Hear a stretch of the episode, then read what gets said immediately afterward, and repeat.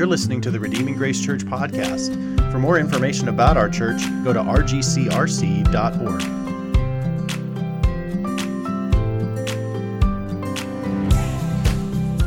Now Jesus did many other signs in the presence of the disciples, which are not written in this book.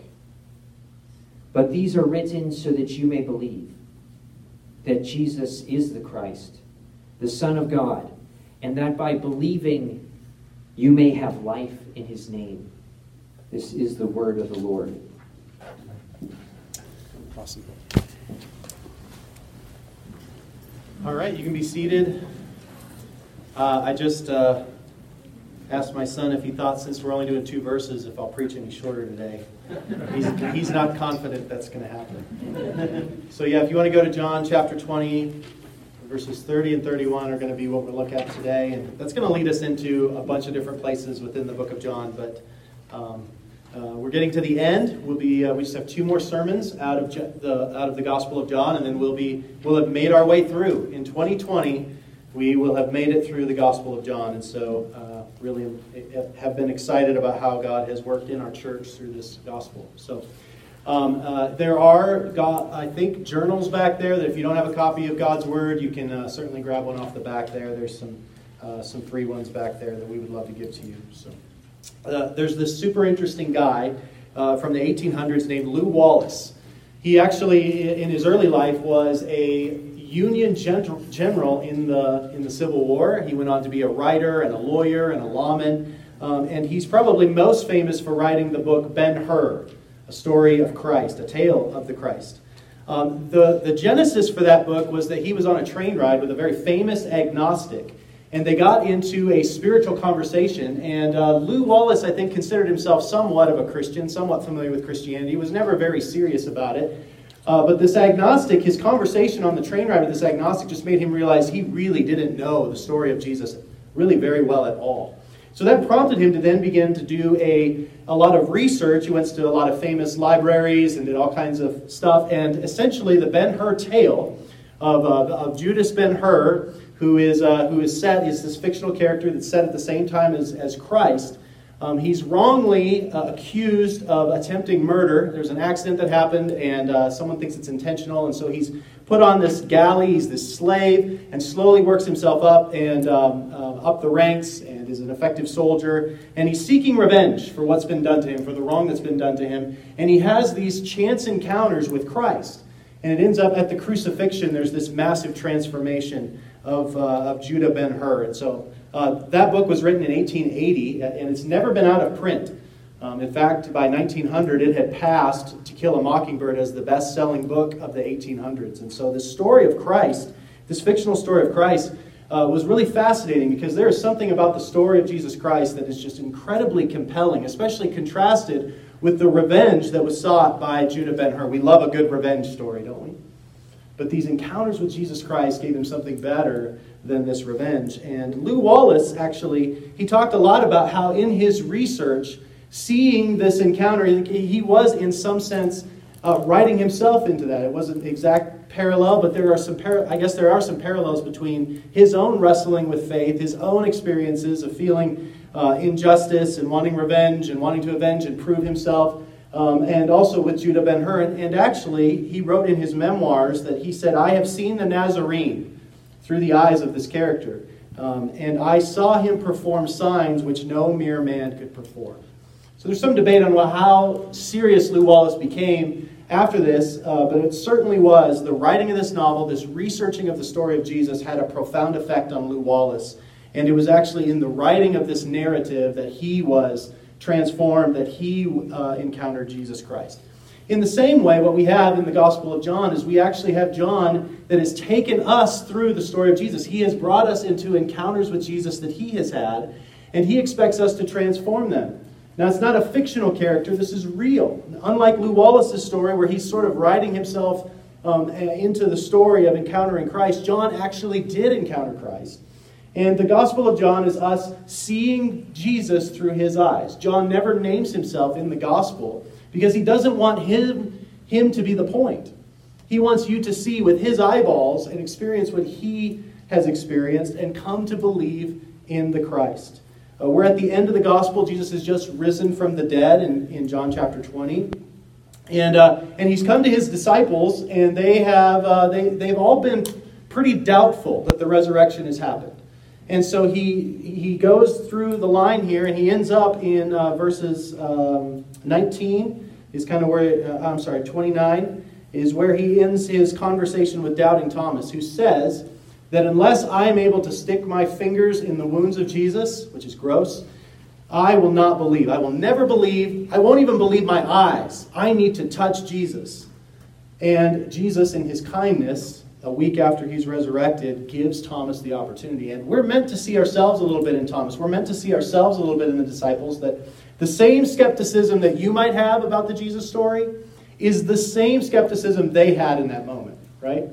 And, and they were transformed and willing to go to tremendous torture and death based on what they had experienced. And John wants to bring us into that. He believes that the Jesus story is so transforming that just us seeing it through his eyes, kind of getting himself off the table, us seeing Jesus through his eyes will transform us, will transform us. And so John's gospel, um, at the end of verse twenty-nine, he says this to Thomas. Um, he says, he tells Thomas, because you have seen me, have you believed? Blessed are those who did not see and yet believed. And he's talking about us, that there's going to be those that believe because of the witness of the disciples, the witness of the apostles. And uh, that's exactly what we have here. And Jesus only pronounces a blessing two times in his gospel. One is in John thirteen, after he's washed the feet of the disciples, and then he commands them to go. You are blessed if you go and do likewise. If you treat other people with this kind of humble service, there is a special blessing. There's a blessing for you. But there's also a special blessing in John twenty, twenty-nine, that even though you haven't physically with your own eyes seen Jesus, there's a special blessing for those who have not seen and yet believed. There's a special blessing for us, that though we didn't get to walk with Jesus like John did, we do get to, in some sense, encounter Jesus through the eyes of John. And by believing, there's a blessing. There's a blessing of eternal life for us, which then transitions to our text today. John twenty, thirty, and thirty-one. Look at this. Two quick verses. Now, so this is the transition point where John is like, this is where I want to land my gospel. This is where I want to land the story. Now Jesus did many other signs in the presence of the disciples, which are not written in this book. But these are written so that you may believe that Jesus is the Christ, the Son of God, and that by believing you may have life in his name. So coming off of that blessing for those that believe through the testimony, he then goes, let me offer the blessing to you right now. Now Jesus did many other signs in the presence of the disciples, which are not written in this book, but these are written so that you may believe, that you might have this blessing that comes from believing that Jesus is the Christ, the Son of God, and that by believing you may have life in his name. I want to break this down into two parts, just so you can kind of follow along where we're going. Number one, verse thirty, Jesus did more than is written down here. Jesus did more than is written down right here. And then we'll get to verse thirty-one. What is written about Jesus here is sufficient to save. Not everything that Jesus did is written down, but what is written down is sufficient to give you eternal life. That's John's bottom line here. There, you know enough of the Jesus story now to receive life in him. Okay? So Jesus did more than is written down. Now Jesus did many other signs, it says, in the presence of the disciples. We saw a whole lot more stuff, which are not written in this book. Now that word signs is the Greek word simeon. Means sign, and it means more than a miracle. Means more than just something wonderful, something awesome, something unexplainable. No, a sign is pointing to something. It's indicating their significance in something. We've all seen amazing things that may or may that may not really have any meaning. It was just a bizarre happening, right? That happens often. Um, we've maybe seen those kinds of things. This is more than that. This is more than that. These things that Jesus did are pointing to something. A miracle excites wonder, but a sign points you to some reality. A sign has an agenda. It is pointing to something. It means something. It reveals a pattern. It unfolds a mystery. And that's what John is saying, is that Jesus did many signs that point to who he is and what he's done and why that means everything to you. John is trying to persuade us that these are not just cool tricks that Jesus did. He's not just Criss Angel or David Blaine kind of trying to blow your mind. He is doing things to point to realities, to a mystery that he wants you to get your head around. Jesus, everything that Jesus did, everything that he said means something. It means something profound about him, about the world, about humanity, about you, about your eternal destiny. It literally all hangs on the things that Jesus did and said. So these are signs. They're meant to point to something. They're meant to lead us somewhere. So let's just camp out on this sign thing for just a moment. The word sign shows up quite a bit in the Old Testament. It's fascinating to see where the word sign is sort of clumped in the Scriptures.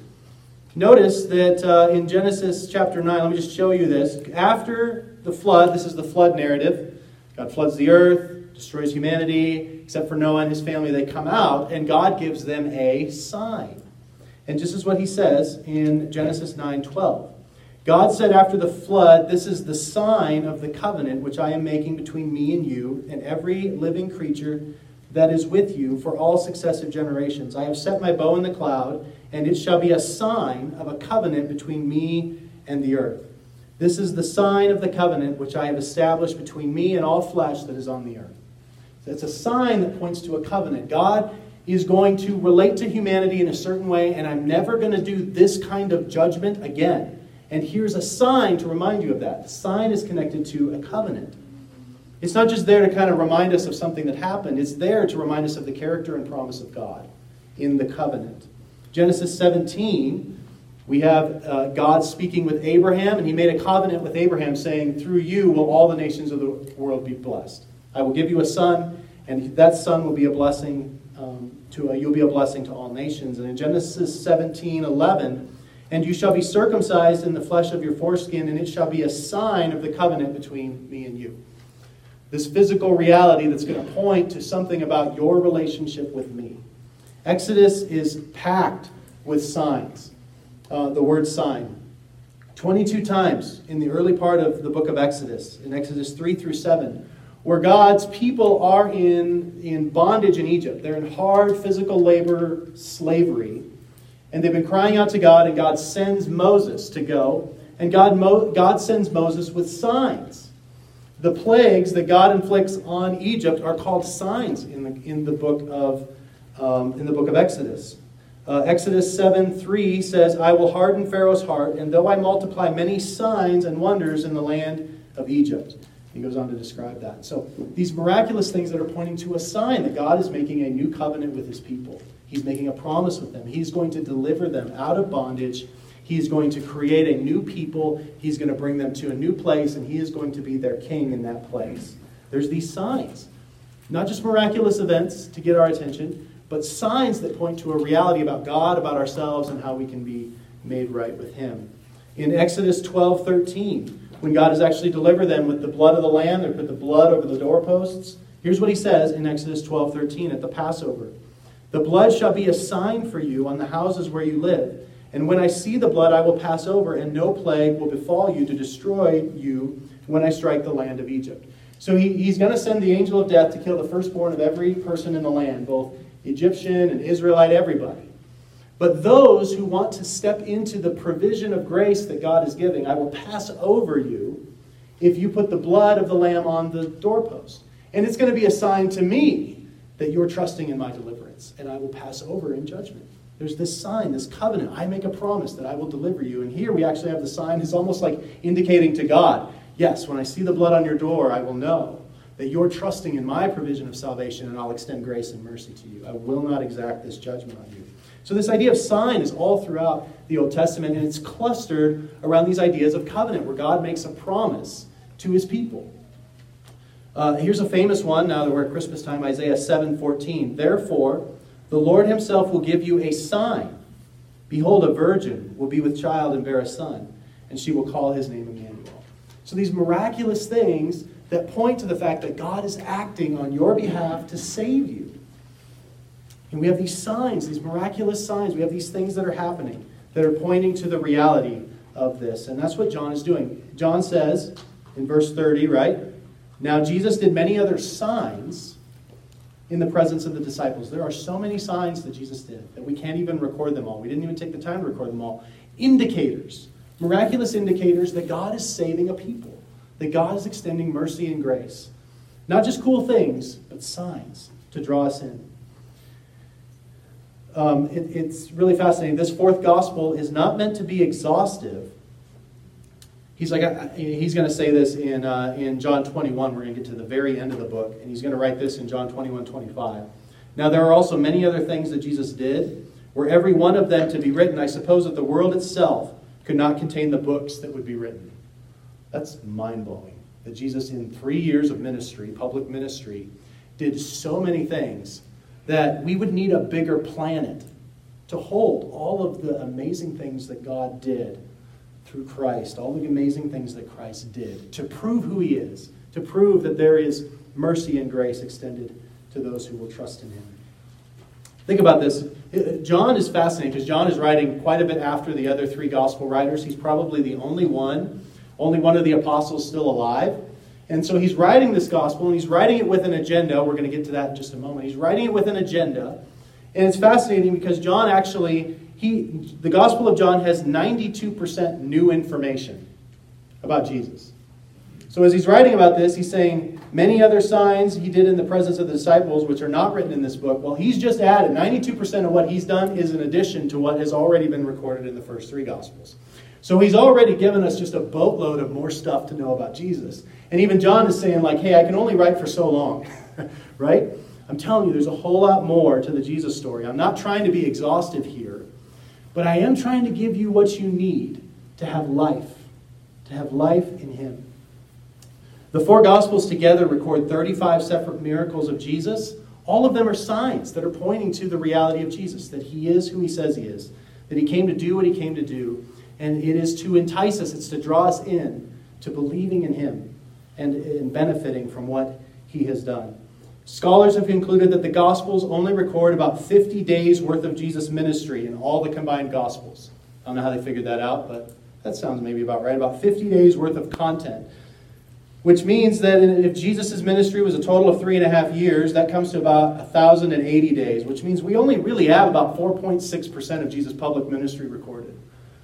This is, there is so much about Jesus that is not recorded, but what he's saying here is that what has been recorded is for you. This fourth gospel is not meant to be exhaustive, nor are any of the gospels, or even the Bible itself doesn't tell us everything there is to know about God. But it is inerrant, it is complete, and it is sufficient. The word is, and the gospels are. They're sufficient, they're complete. There's no other apostles wandering around to tell us more about what Jesus was like. So, the gospels are complete. This is what we have about Jesus. It's not everything, it's not exhaustive, but it is sufficient. And it is perfect. And it is understandable. And John is writing it with that in mind. Just in these first, just in these few years of Jesus' ministry, he did so many things that the world itself would not be able to contain the books. So let's look at the second verse now. What is written about Jesus here is sufficient to save. It's sufficient to save. Look at verse thirty-one. But these, he turns the corner, right? Many other things Jesus did. He ends with this whole Thomas thing. And uh, this weird encounter with Jesus where he actually gets to touch the wounds of Jesus. And it transforms Thomas from going, I will never believe. I won't believe my eyes. I'm only going to believe if I touch. To all of a sudden going, him now claiming my Lord and my God. And then John takes that moment to go, here you go. Let me give you the offer. Let me extend the invitation. There's a lot more that I could say here, but this is a great opportunity to give you an opportunity to, to give you the invitation to come to this Jesus. He's like, there's so many more things I could say. But you have heard enough.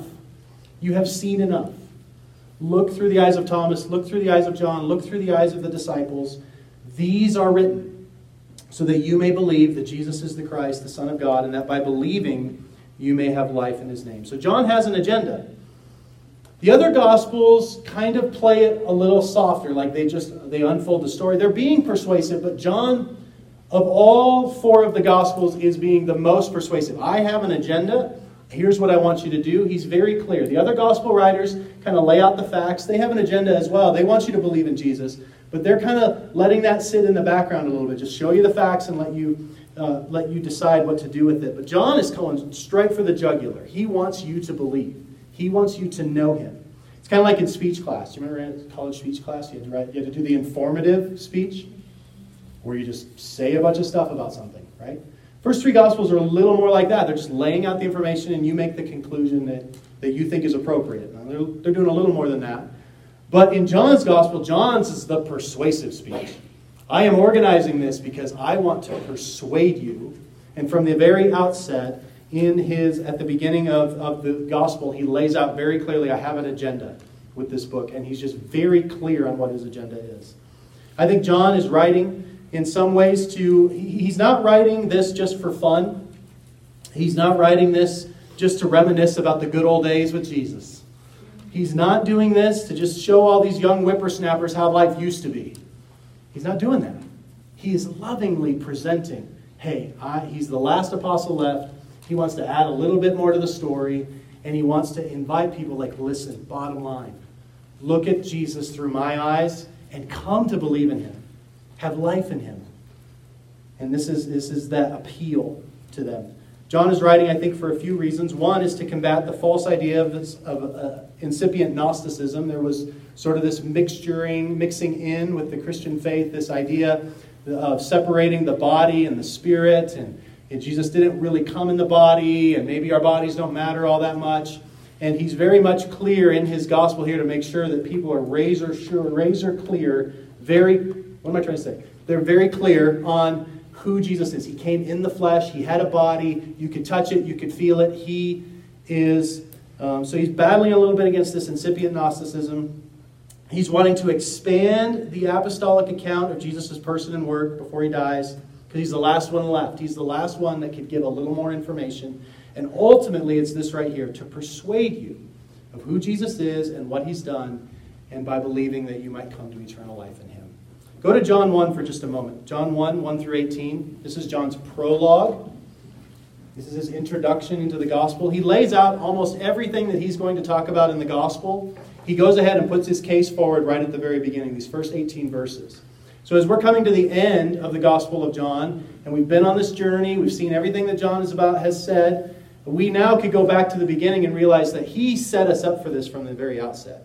Like a, uh, like a, like a, like a, A prosecutor at uh, on trial, right? His opening statement, this man is guilty, here's why, that's the case, right? Like a good prosecutor lays out his case, tells the jury what he wants them to believe about this, and then the rest of his argument is going to be proving what he said, right? Well, here, that's what John's doing. John, like a good, he's trying to persuade us. John one, one through eighteen, look at this. In the beginning was the Word, and the Word was with God, and the Word was God. Man, he just goes for it right out of the gate. He was in the beginning with God. All things were made through him, and without him was not anything made that was made. In him was life, and the life was the light of men. The light shines in the darkness, and the darkness has not overcome it. There was a man sent from God, whose name was John. He came as a witness to bear witness about the light, that all might believe through him. Right? There's the agenda right there. That all might believe through him. He was not the light, but came to bear witness about the light.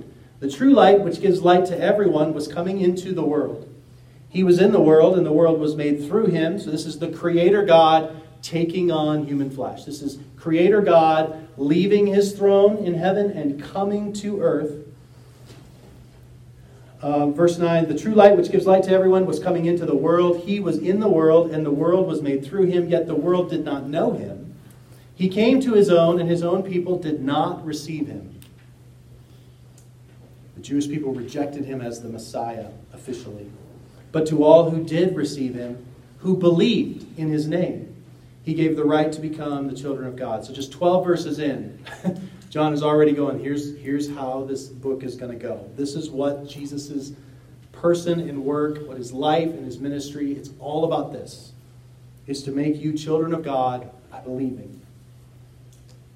Who were born not of blood, nor of the will of the flesh, nor of the will of man, but of God. Verse fourteen, and the Word became flesh. That Creator God, that is God and was God and made the world, the Word became flesh and dwelt among us. And we have seen his glory. Glory is of the only Son from the Father, full of grace and truth. John bore witness about him and cried out, this was he of whom I said, he who comes after me ranks before me, because he was before me. For from his fullness we have all received grace upon grace. For the law was given through Moses, Grace and truth came through Jesus Christ. No one has ever seen God, the only God, who is at the Father's side. He has made him known. We have seen God in the flesh, and he has come to make a way for us to have life, to have the life that God has extended to unworthy sinners through what Jesus has done. So he's persuading us to believe in him for eternal life. You must choose. You must render the verdict. Has John persuaded you that Jesus is the Christ? As we've gone through this gospel, has John persuaded you? As you've seen Jesus, have you found the evidence persuasive? That Jesus is the Christ, Christ meaning the anointed one, the Messiah that the Old Testament promised, the Son of God, divinity in humanity, beyond all reasonable doubt. Has he done that? That's the life and death decision. Not for Jesus. He is who he is, and he has done what he's done, whether you believe it or not. But if you believe it, it'll transform you. It'll transform you if you encounter it. Like the Judah Ben-Hur, like Lou Wallace. If you'll encounter the person and work of Christ, specifically what he's done on the cross and resurrection, you will be changed. You will be transformed.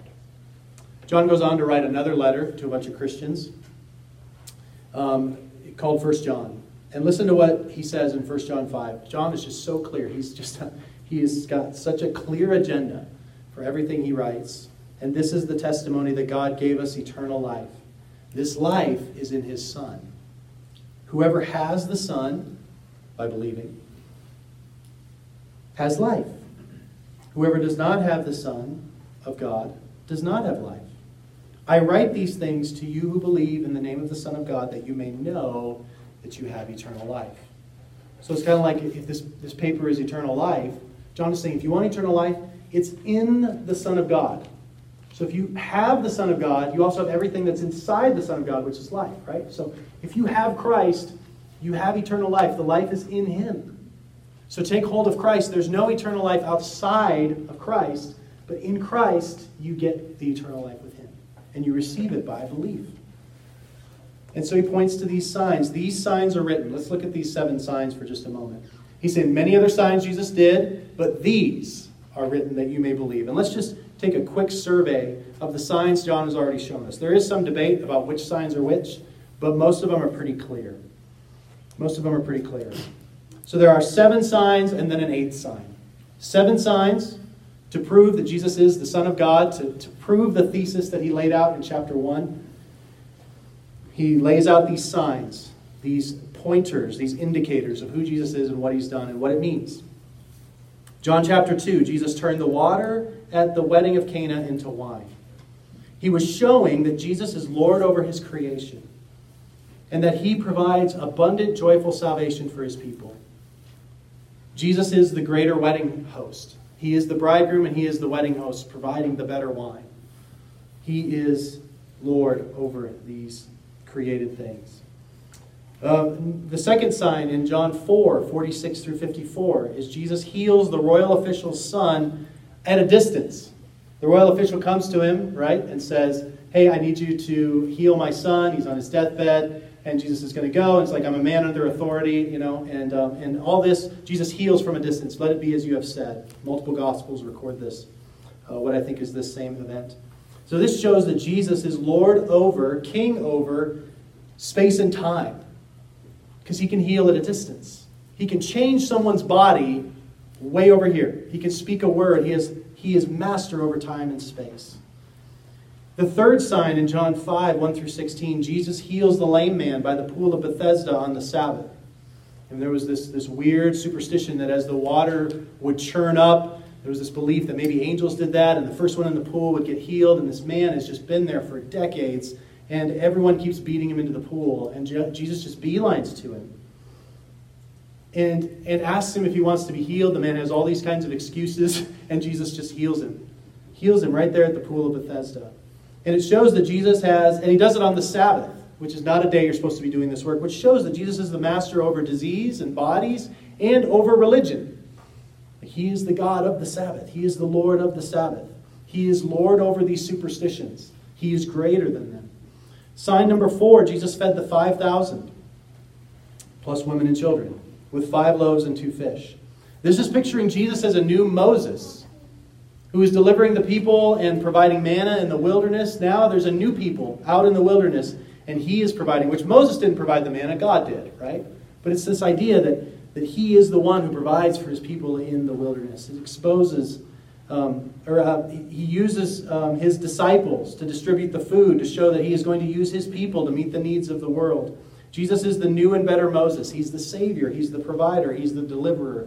He's the realer, truer. He's the newer, the better Moses, delivering his people. Sign number five, Jesus walked on the water to the disciples as they struggled against the waves, which shows again that Jesus is master over the laws of nature. He can just walk on water. He can walk through storms. He can calm the storms. He can do what no other human being can do. He is the one who made the waves, and the waves obey him. Sign number six, Jesus healed the man born blind in John chapter nine. This sign follows a discourse in chapter eight where he makes the astounding claim, I am the light of the world. He who follows me will not walk in darkness, but will have the light of life. And he has this sign of making a blind man see to show that this is what I do spiritually to people. I, I am the light of the world. I am the one who opens blind eyes. And Jesus is the light of the world that makes the blind see. And then Um, sign number seven, Jesus raised Lazarus from the dead, John eleven, one through forty-four. Jesus stated the meaning of this sign of raising Lazarus from the dead with his words to Martha in John eleven, twenty-five. He says, I am the resurrection and the life. He who believes in me will live even if he dies. And everyone who lives and believes in me will never die. Do you believe this? The bottom line is believe, believe, believe. The point of the miracle is to lead you to believe, to receive life in him through believing. And then we have the eighth sign. We have this bonus sign in John chapter twenty, the sign of all signs, where Jesus himself raises from the dead. All of these other signs, and it's like, you know, um, if you look at my wife's wedding ring or, uh, or engagement ring or whatever, you look at the, the diamonds, and there are some accent diamonds on the side, and then there's the center diamond, right? And those accent diamonds all are to kind of draw the eye to the big diamond. And what we have is these seven signs all culminate, and they, they're meaningless without this last eighth sign, which is that Jesus himself raises from the dead. He himself raises from the dead. This is the capstone sign. This is the center diamond. This is, this is the point at which Jesus has proven that he is the Son of God, that he is the one who can save, that he is the Messiah. And if Jesus is not risen, our faith is worthless, Paul says in First Corinthians fifteen. Jesus is the timeless, indestructible, eternal master of life and death and everything. And these signs are written down in love from the apostle so that you'll believe. So that you'll believe. Because believing is what unites him, you to him. Believing is what unites you to him. Not your works, not your good religion, not your good behavior.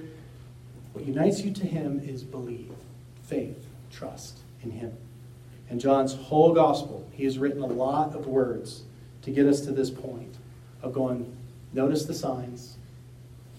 If the signs are there to point you to Jesus being the Messiah, the anointed one, the one who's promised in the Old Testament. He's the King, the Son of God. And if you believe in him, you'll have life in his name. That word life, Zoe, or Zoe, it occurs one hundred twenty-seven times in the New Testament. If you put First John, Revelation, and John together, which are all three letters John wrote, he over half of the uses of the word Zoe are in the Gospel or in, are in John.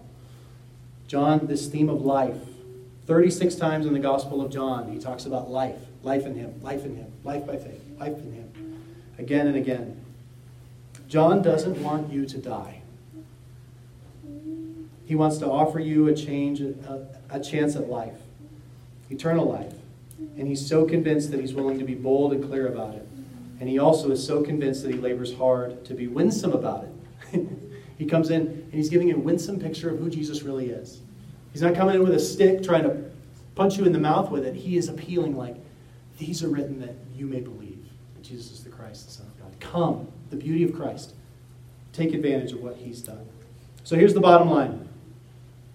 Jesus is the Christ, the Son of God, according to John. He is the Christ, he's the Son of God. Jesus offers eternal life in his name. What we mean by name is we're, we're talking about his identity, who he is, what he's done. Your name kind of represents who you are, right? If someone says your name, they don't just think of like a title that you have. They think of everything that you are. So this idea of everything that Jesus is, everything that who he is.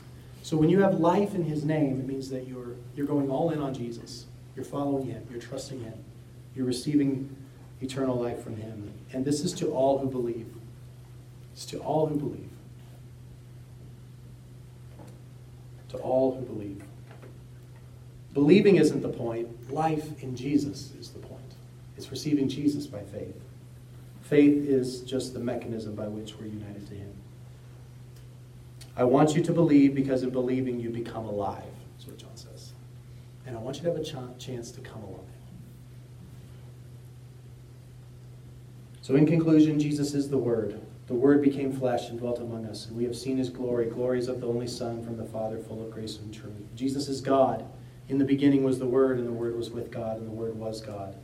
Jesus is the Lamb of God. The next day, John saw Jesus coming toward him and said, "Behold, the Lamb of God who takes away the sin of the world."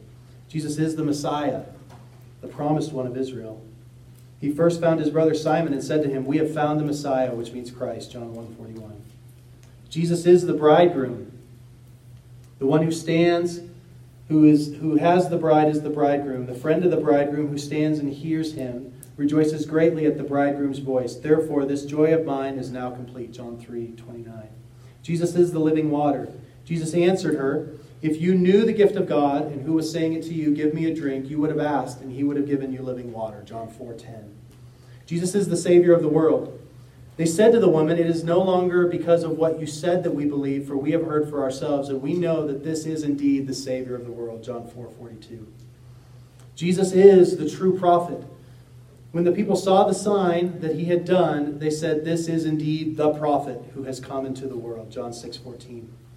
Jesus is the bread of life.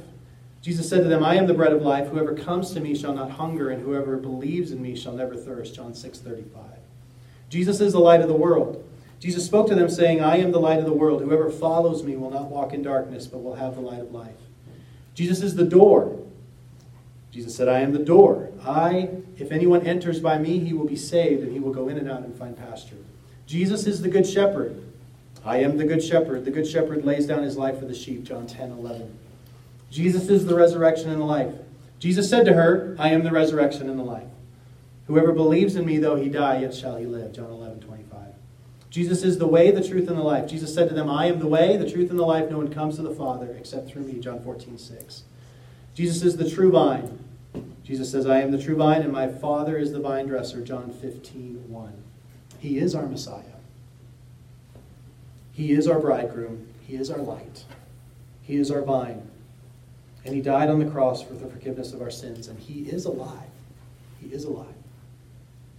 He wants to be our bread of life. He wants to be our living water. He wants to be our good shepherd. Do you believe John's record about Jesus? That's really the point that he's leading us to in John twenty, thirty, and thirty-one. If you do, then according to John, you have eternal life in Christ. Eternal life. If you do not, the implication there is that you still walk in darkness and spiritual death. That's what John says. You can take or leave that. It's up to you. But that is what John is saying. And this thing has been preserved for two thousand years, right? And it has transformed so many people. And I wonder if in this moment you'll consider strongly who Jesus is, what he's done. Consider these signs. They're for you. John wrote these down for you. When Elizabeth Barrett became the wife of Robert Browning, her parents disowned her because they disapproved of the marriage.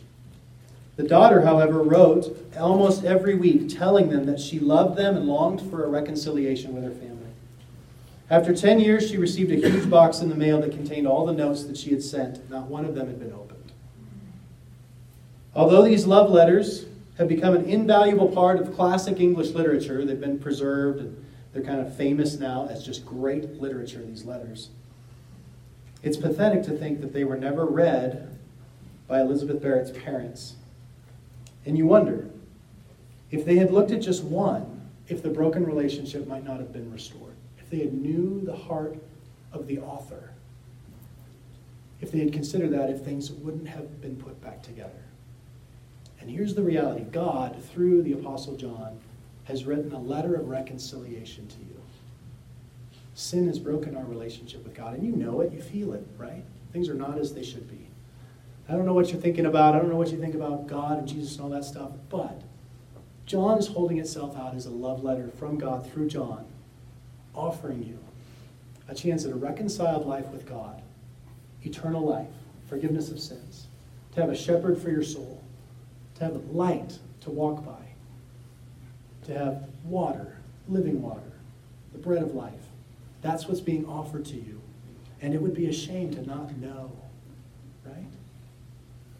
To not know that there is a letter that has been written inviting you into a restored relationship with God through Jesus Christ. So will you receive the letter? Will you be reconciled to God? Let's spend a few moments and pray.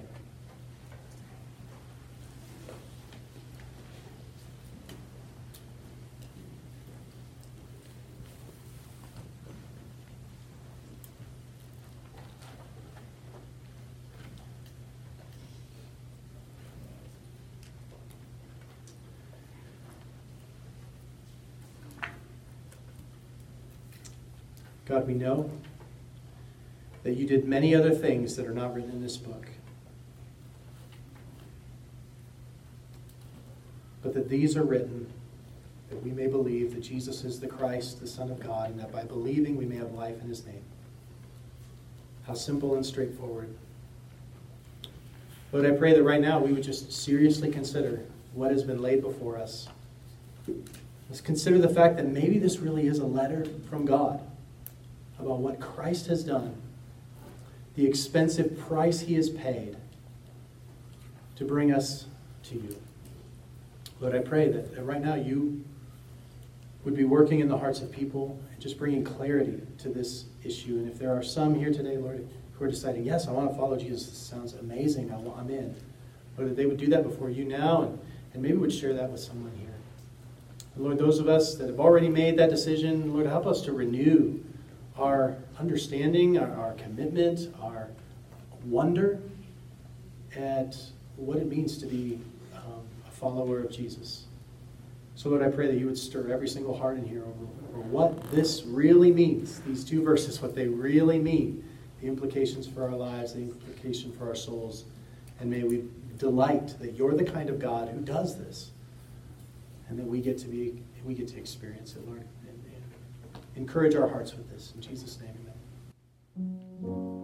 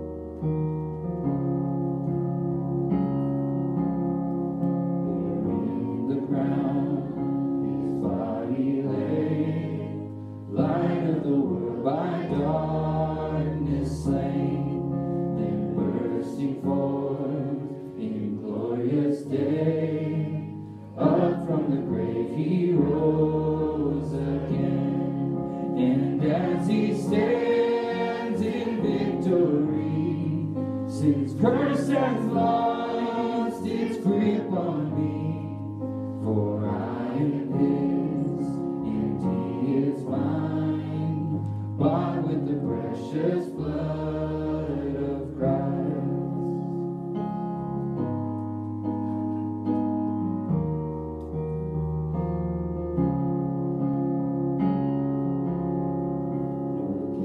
No guilt in life, no fear in death. This is the power of Christ in me, from life's first cry to final breath.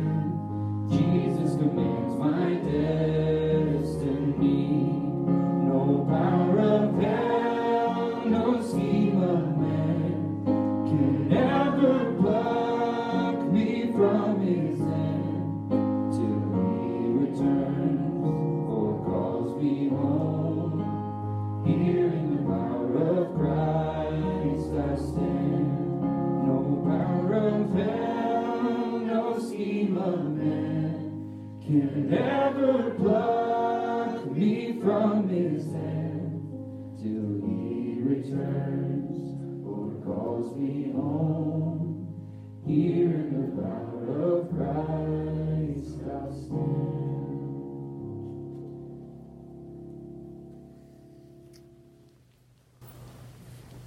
All right, to just grab a seat. We'll just take a couple minutes and entertain some questions if you have them. We uh, want to be a place where your questions are welcome. None of us have got it all figured out, and so if uh, anybody wants to ask a question, Justin. Yeah, I have one question, and then I'll open it up for anyone. Um, It seems almost too easy that all that you need to do is believe to have life, and yet uh, often when I've talked with people about the gospel, about Christ, you know, it's like often it's like, oh, I just can't, just can't believe it, can't buy it, you know. Even, you know, the signs are often like, whereas the signs of John's like, these are supposed to help you believe. A lot of people are like, I don't believe that kind of stuff happens. So I guess, and even in the Christian life, sometimes it's like, feels like, you know, really take hold of this stuff and believe it the way we ought. So I guess why is it so easy and yet so hard? I don't know. Um, it's just so otherworldly. I mean, it's so otherworldly. And I think God is doing things for his own glory. And so he's done the calculation in his mind, and this is what brings him the most glory, is to be the one who does the total work of salvation, to do all of the work himself. And not one percent of it is our contribution. You know, it's all of him. Uh, that makes him that much more glorious uh, to us. That it's not like we we can take no we can take no pride that we've contributed anything, which means we just enjoy him all the more, right? And um, I, so so I think it, the bottom line, I guess, is is God has determined that this would be the most glorious way to bring about the salvation of sinners. And I think it'd probably also be the most sure way. Because if you had to contribute one percent, he did ninety-nine percent, you did one percent. How do you ever know if you've done the one percent? What if on certain days you're only at zero point nine percent? It just would be, it'd just be insane and chaotic to think if it was dependent on us, we would lose it. We would screw it up. We've got a, a, a lot, many thousands of years of, of, of human history to show that if we can screw it up, we will. And so he has just done the whole work and just freely offers it, and it's just simply received as a gift of his grace, and then his grace actually transforms us. So I think the good works then come as a transforming work of his. Like, I, I just, I am so overwhelmed by who Jesus is and what he's done that I can't help but kind of want to go the direction he goes. Mm-hmm. You know, and that's why he says, follow me, go the direction I'm going. Like, mm-hmm. So... Uh, I don't know if that answers all the questions on why any particular why any particular difficulty comes. I feel the same difficulties everybody else does. I don't know I don't know why, other than the fact that God thought this would be the most enjoyable for him and us, mm-hmm. to put it this way. Mm-hmm. Mm-hmm. I don't know. So I wish I had a better, more specific answer for you, but I think that's the bottom line answer. Mm-hmm. It seems that since Genesis three, when they didn't believe God's word about what would happen if they ate of the fruit, since then, we've always had a difficulty in believing what God says. Anything that comes out of his mouth, we're like, mm, I'm not really sure that he's got it right, for whatever yeah. reason. It's like a chronic human problem to not believe God. Yeah. We kind of plunged down that rabbit hole, didn't we? Yeah. In a world, in a world full of yes, there was kind of one no. And now we live in a world where there's only kind of one yes, which is Jesus, to get back in, right? And so, but the, but it works. Just as surely as sin plunged us into the problem, so surely Jesus is the solution to that one problem, right? You know what I mean? So, yeah. Any questions? Yeah. So, this may sound snarky, but it's not. It's an honest question. Okay. If just over twenty chapters and a couple dozen miracles and seven signs makes the point pretty well so that a lot of people would see it, why not include all that extra stuff that is being referenced there in the last few chapters and give us two, three, four times the amount and overwhelm us with even more evidence so that more people would be like, well, I just can't argue with all of that. I don't know. I don't know. Um, I guess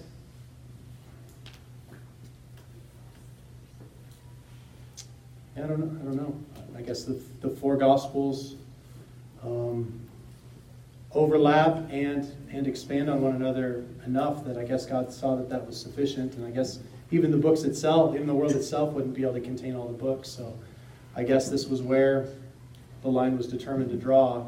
And um, yeah, do you have a, a good answer to that? I don't know. I, I don't know that my, I have a good answer to my that. My brain is, what's that? I don't know that I have a good answer to that. I have two thoughts. One is, if you look at like biographies from this time period, they're often actually pretty short. They're not very long.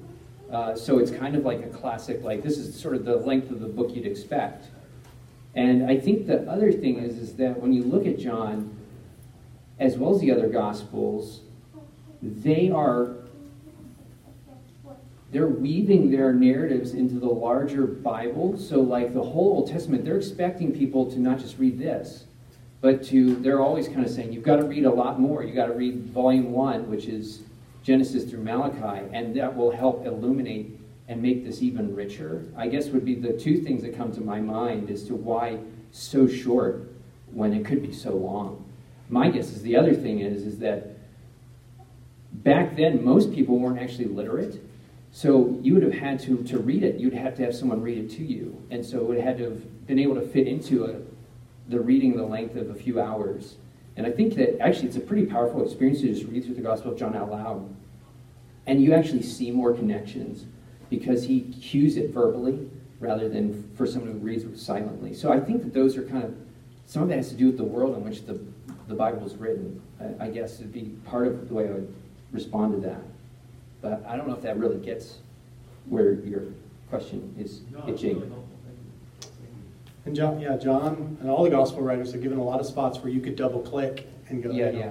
John has, oh man, how many, oh, I forgot. I look, I saw it somewhere. So many allusions to the Old Testament where it's like, I am the bread of life. Well, man, that's a whole nother rabbit hole that you could go down, or I am the light of the world. And so there's, there's kind of infinite excavation. Yeah, just to kind of touch on that, that question a bit more. Uh, if you did have more evidence, do you think that you would actually even believe? Mm. I mean, it, you know, twenty chapters of John, and John pretty well lays out the fact that, you know, I've given you stuff that's sufficient for eternal life and that's sufficient to you and know Jesus. So what we can conclude from that is the main elements uh, and the, I guess the, the biggest miracles that were most well known, he gave us. So if, I mean, I don't think John felt the need to browbeat you over, you know, here's here's a whole entire list of forty, fifty more miracles that, that you're just not going to believe. So mm-hmm. I, I don't think by by adding more, it would have been even, you still wouldn't have believed. If you don't believe by the end, you don't you won't believe by more evidence. That's yeah. Just, yeah. Can, should I repeat that for the live stream? Well, there is no live stream, so oh. you know, well, then I already did that. It did not cooperate. Yeah, I think John feels like he's made his case, yeah. and maybe he gets, you know, that, that encounter with Thomas and going, this is a good place to land the plane. And then it almost, like, we'll get to this next week, it almost feels like a second conclusion, chapter twenty-one. Yeah. You know, because it feels like the book should close right here, right? But we do have one more chapter, And then he kind of closes again with sort of the same kind of idea. So it's kind of funny. I don't know exactly what was going on in John's mind, but it was almost like, and we'll talk about this next week. It's kind of like in a movie when you watch the deleted scenes, and because you, you're, or not the deleted scenes, but the credits, because there's one more scene at the end that kind of resolves a question you have. That's kind of what we have here in John. So, but then he comes back in, at the end of chapter twenty-one with the same essential conclusion that he had to chapter twenty, which is there's more to this story, but but here you go. I've made my case, and this is my contribution to to the to the narrative. Yeah, now. I think I see the point. Yeah. I was going to add really quick, that's a that's a very Hebrew way of thinking. They'll say, you see it plenty of times in Proverbs, like six things God hates, seven things God abhors. It's saying this is not a complete thought. There's mm-hmm. more to this, but I'm going to make my point mm-hmm. with what I'm making. So yeah. it's very, here's, here's seven signs up, here's another. Yeah, yeah, there's a lot going on. Yeah, that's good. Cool. Well, we'll land the plane there, and I'll be around if you ask more, if you have some more questions. And Um, I might just say I don't know, but I'll be, I'll be honest. I'll be honest with you and take a stab, and I'm on the journey with you. So, great. Thanks Thanks for being willing to ask those. That's really great. Um, our benediction comes from, uh, so if you'd please stand, actually. I would encourage you to connect with one another before you go. Uh, we do have a church app where you can get some information. You can go to redeeming grace dot info. There's a bunch of stuff on that table back there. There's an Advent devotional that if you like reading through a devotional, you can have one. Uh, we'd be happy to just offer that to you. Um, also, if you brought toys for Hannah's toy drive, wherever Hannah is, she's upstairs today? Yeah, she's upstairs helping with the kids. There is a pile of toys over there. This is the deadline for that. So if you were participating in her collecting of toys for the children's home, today's the day to drop those off. And um, let's, uh, let's close with this benediction. First Peter one, twenty and twenty-one. He was foreknown before the foundation of the world, but was made manifest in the last times for the sake of you, who through him are believers in God, who raised him from the dead and gave him glory, so that your faith and hope are in God. Amen. All right, connect with one each other, with one another before you go. Let me know if you have any questions. We're really glad that you're here. You're dismissed.